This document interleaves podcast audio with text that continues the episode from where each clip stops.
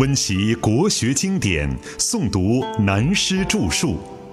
欢迎收听《原本大学威严》，由温州南怀瑾书院和温州市朗诵艺术学会联合出品，时空音乐工作室制作。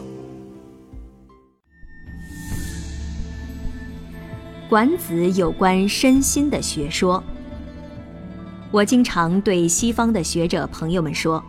中国文化自古以来并不如西洋文化。所谓哲学、史学、文学、诗人、政治家是不同一格的。十八、十九世纪以前的中国，素来是文哲不分、文史不分、文政不分，是混为一体的文化学问。过去了不起的政治家，也就是哲学家、史学家、诗人、学者。如果你要研究中国的哲学，不会中国的文学、诗词、歌曲，不懂二十六史，就很难说是真能通达博雅了。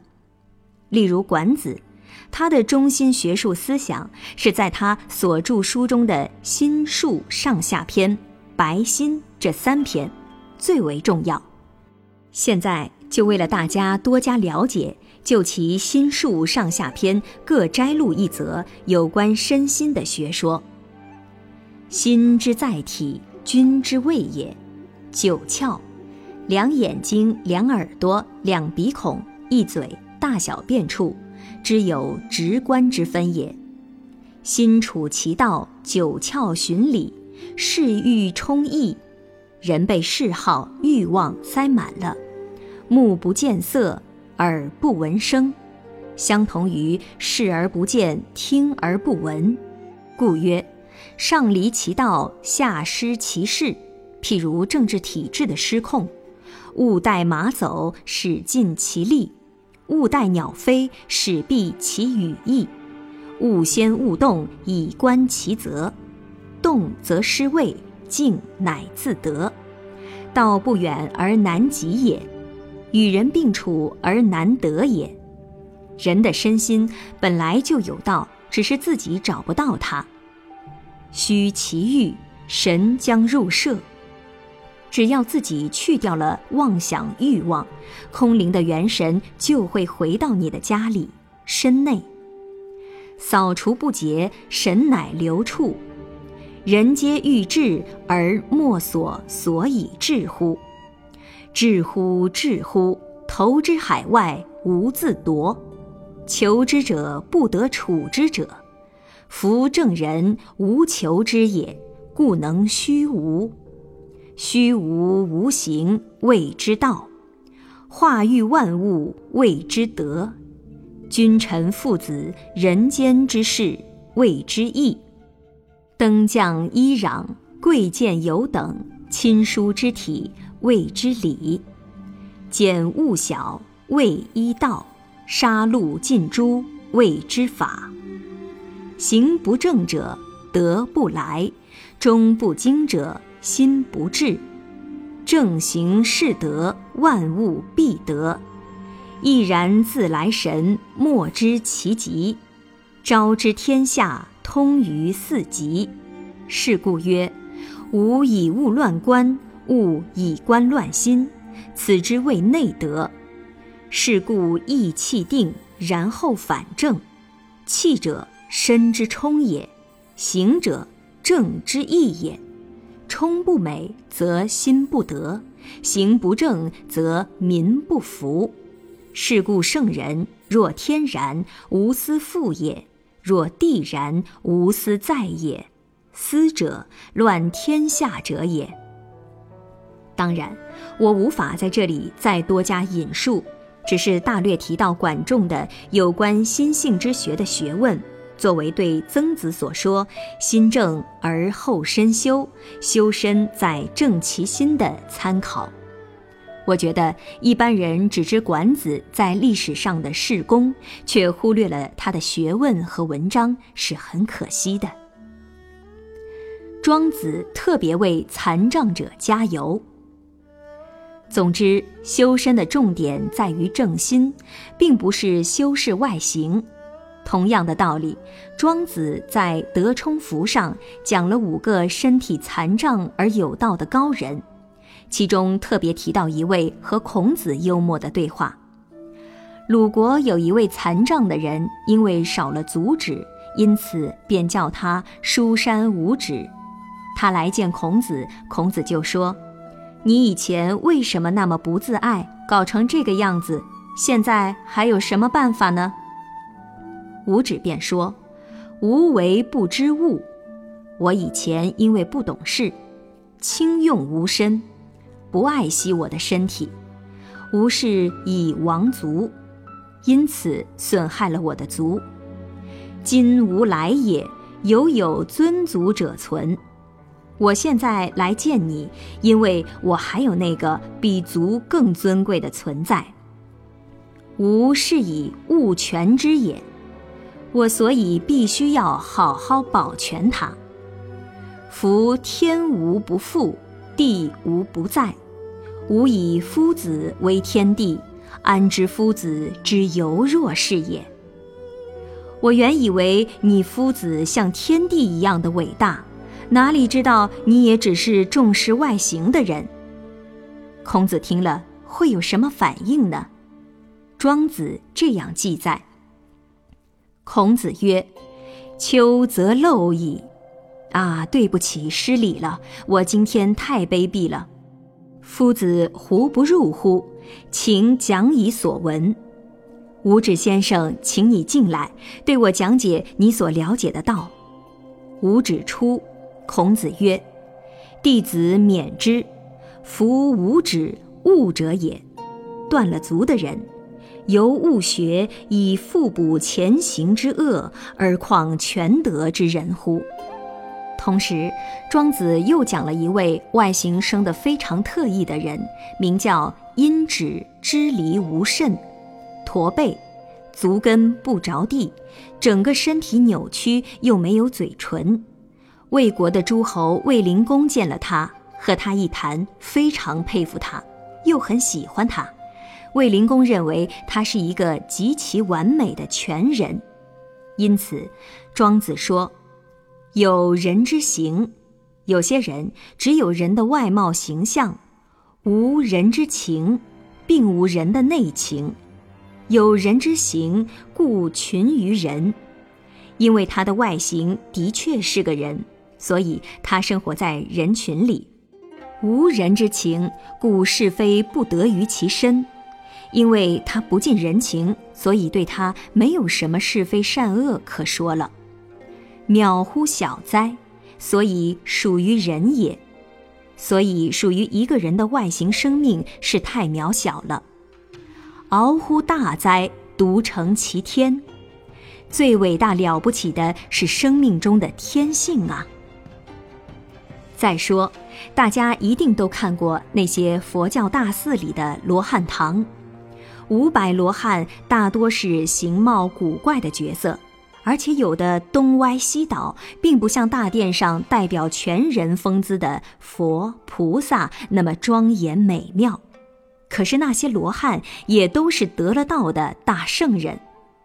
孟子也说过：“人之有德、慧、术、智者，恒存乎称极。”有内在隐痛，或另有心病，或与生俱来内有暗病的人，独孤臣孽子，其操心也微，其虑患也深，故达。遇是受过患难曲折，生活在艰难困苦中的人，才能反思立志，完成了伟大的学问、技能和道德的修养。中印贤圣皆以无为法而有差别，所以说修身在正其心，道在心不在外形，都是同一意义。但心在哪里？心是什么？什么是心？怎样才是心在？怎样才是正心？这就要回到前面提过的问题上来了。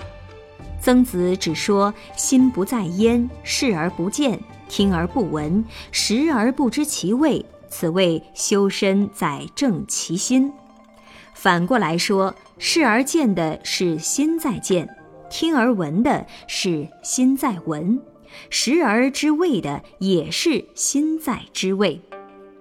如果一个人在同一分秒的时间以内看见了一件很可笑的东西，又听到了有人笑得像哭的声音，嘴里还正在吃得津津有味，又碰到牙齿咬破了舌头，这时心在哪一个作用上面？当然也可以说，当下能看、能听、能知味，又能治痛痒的，同时都是心的作用。但照现代科学的医学来说，这些作用都是脑的反应，并没有另外一个心的存在。但是近来医学上对脑的研究已经知道，并不是绝对可以肯定的说，除脑以外便没有心了。不过我们现在不能跟着医学的科学来讨论心和脑的辨别，不然会愈说愈加繁复。我们只能照固有的传统文化来讲，如上面所说，同时能起见闻觉知作用的，还正是意识的范围。意识与脑的作用几乎是连在一起的。至于传统文化中所说的心，是包括整个人体的头脑、四肢、百骸、腑脏，甚至所有全体的细胞。乃至现有生命活力所波及的反射作用，以及它能起思维、想念和意识所反映的见闻觉知等功用，都是一心的能知所知的作用。它既不是纯生理的，又不是纯精神的，而生理的、精神的又都属于心的范畴。所以便可知道，传统文化中“心”是一个代号，是一个代名词。如果把它认定是说心脏的心，或是脑的反应，那就完全不对了。换言之，心是生理精神合一的代号，既不是如西方哲学所说的唯心，也不是唯物，它是心物一元的名称而已。关于这个问题，在中国文化中的哲学史上，由周秦前后开始，到了战国时期，大儒、儒、墨、道三家，细分如诸子百家，各有主旨借说的异同。在经魏晋南北朝到隋唐之际，几乎一千年左右，论说争辩也是各主所见，互有短长。直到中国的禅宗兴起，蜕变了宗教与学术的外衣，就以中国的民间的土语方言，表达了至高无上的形而上与形而下整体的奥义，才比较说的最为明显。例如盛唐之际的禅宗大师们就说：“心即是佛，即佛即心。”又说：“不是心，不是佛，不是物。”或说，本来无物，亦无心。说一个佛，说一个道，已是十万八千里了。尤其如初唐时期禅宗六祖慧能大师的著名寄语所说：“菩提本无树，明镜亦非台。本来无一物，何处惹尘埃？”这是为各家所公认推崇的明心悟道之作。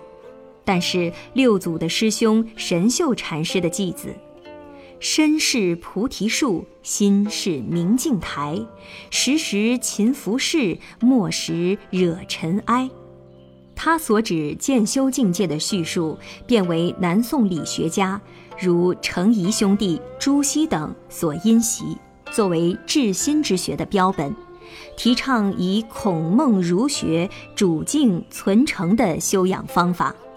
例如，朱熹影射他自己学问修养的名作：“半亩方塘一鉴开，天光云影共徘徊。问渠哪得清如许？为有源头活水来。昨夜江边春水生，蒙冲巨舰一毛轻。向来枉费推移力，此日中流自在行。”从他这两首七绝的诗，不能不说他对于诚意正心之学，却有相当的心得与成就。可惜的，他还是不明白所谓向上一柱的究竟。我们了解了这些传统文化中心法的道理以后，便可知道《大学》所说的正心与心在哪里。是与他开始所说“在明明德”，以及“知止而后有定，定而后能静，静而后能安，安而后能虑，虑而后能得”，致知在格物，物格而后知至，诚意正心，都是首尾兼顾、始终一贯的学问与修养，并非在此心之外另有一个什么明德的存在。讲到这里，我们又不得不借重佛学来做说明，因为专门深入研究心性之学以及心物一元的学问，到现在为止，实在没有哪一种学说理论更比佛学高明。佛学是以三界为心、万法为实为主旨。所谓三界，是指这个宇宙之间的生命。同以爱欲、淫欲为生命来源的作用，叫做欲界。它是包括物质、物理的世界的一切生命在内。超过欲界以上的是色界，以光色为主体的生命世界；超过色界以上的便是无色界。我们暂时只能理解它是空界，或可以说是超越时空的一种现象。万法是指宇宙间的一切有形的事物，以及一切无形的理念和精神。他说，所有三界万法都是一心的功能所变现。至于从人道立场开始，包括物理世界和精神世界的唯心唯识作用来说，他又分析归纳，列为八个识的界别。先从人体来说。眼、耳、鼻、舌、身各有它个别的五个识别作用，普通叫做前五识，它们都通过第六意识的分别思量等作用，而纳入归藏到以兼职人我为主导的一根，作为形成个别生命的一种功能，以梵文命名它为第七莫那识。这样由个别人我来分析说明它的现象。由前面七个识到最后都是从一个能藏、所藏、直藏的作用，与精神、物理、物质相汇合的功能，以梵文命名它叫第八阿赖耶识，翻译成中文便名藏识。而这八个识的中间主导仍然是以第六意识为最重要。不过，八识同属心王，所以又简称为心意识。总之，最后仍然以心为主。由此了解，你在回转来看曾子著《大学》的时候，佛学根本没有进入中国，而且这样条分缕析的唯识法相学，在当时的印度佛学界也未开始大流行。但大学之道却从明德开端，中间也特别强调致知格物到诚意正心修身，如此等等种种迹象，何其不谋而合，有这样相似呢？这就是说明东方西方前古后古，无论是讲唯心或唯物的道理，总之真理只有一个，只是表达的说法各有不同而已。所以佛说一切贤圣皆以无为法而有差别，也就是说明真理是说一不二的道理。修身的重点在正其心。那么我们再回转到大学之道的本题来说，为什么说修身在正其心呢？事实上，我们身体歪了，心想要它正起来。你心尽管想正，它就老不会正，这又是怎么说呢？大家不要搞错了，《大学》所谓修身的道理，一是说由身体内在所表达在外形行为的态色，二是说由身体内在生理习性所发生的愤志、轻易发脾气、恐惧、随时怕事、好药、容易动容、忧患、悲观多虑等，和喜怒哀乐的情绪需要修整的学问，并非是指如整骨、整形、美容医师们的治疗手术的学识。如果我们引用老子的话来做对比的说明，就更明白了。老子说：“故贵以身为天下，若可寄天下；爱以身为天下，若可托天下。”又说：“后其身而身先，外其身而身存。”至于大乘佛学，为了慈悲济世而救度众生。所谓真的菩萨们是可施舍本身的头目脑髓，那都是超越世情的常道，并非人道中的平常人所能够做到的。但是，你如要钻牛角尖，一定要向生命的身体上讲求修身与正心的关系，那是纯生理、纯医理等的学问，是属于唯物哲学和科学的一边。它和唯心哲学的一边都是同等的深奥，都不是普通常识所可思议的。例如，我们自古以来传统文化中的道家医学，甚至道家学派支流的神仙丹法，以及从印度后期佛学流入中国，如西藏密宗的修行路数，都如一般人所固执的身见一样。要想从现有的肉体生命上追求，愿意自找麻烦地钻出一个成果来，可是它所包括的学理更是千丝万缕，非常复杂，并非如一般人盲修瞎练、随随便便内练一口气、外练筋骨皮就可以一蹴而就的。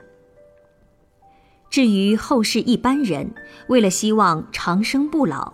借重佛道两家，乃至神仙、密宗等名目，执着人身的身见，拼命做练气修身的功夫，那就先要深入佛学对于人道生命的生来死去的学识，如入胎经十二因缘的中有理念等，有了透彻的了解，然后对素问。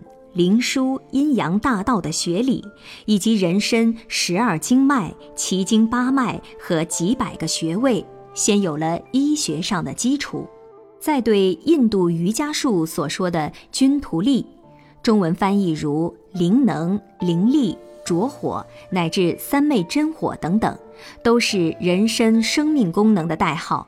以及和它相关的人体生理七万二千脉、一万三千神经、四千四百四十八种病情，都需有所实修实验的学习，然后才可以讲究修身练气之道。但是最基本的也是最重要的，须知所修者是身，能修者是心，最后还是要归到。大学所说的一句名言：“此谓修身在正其心。”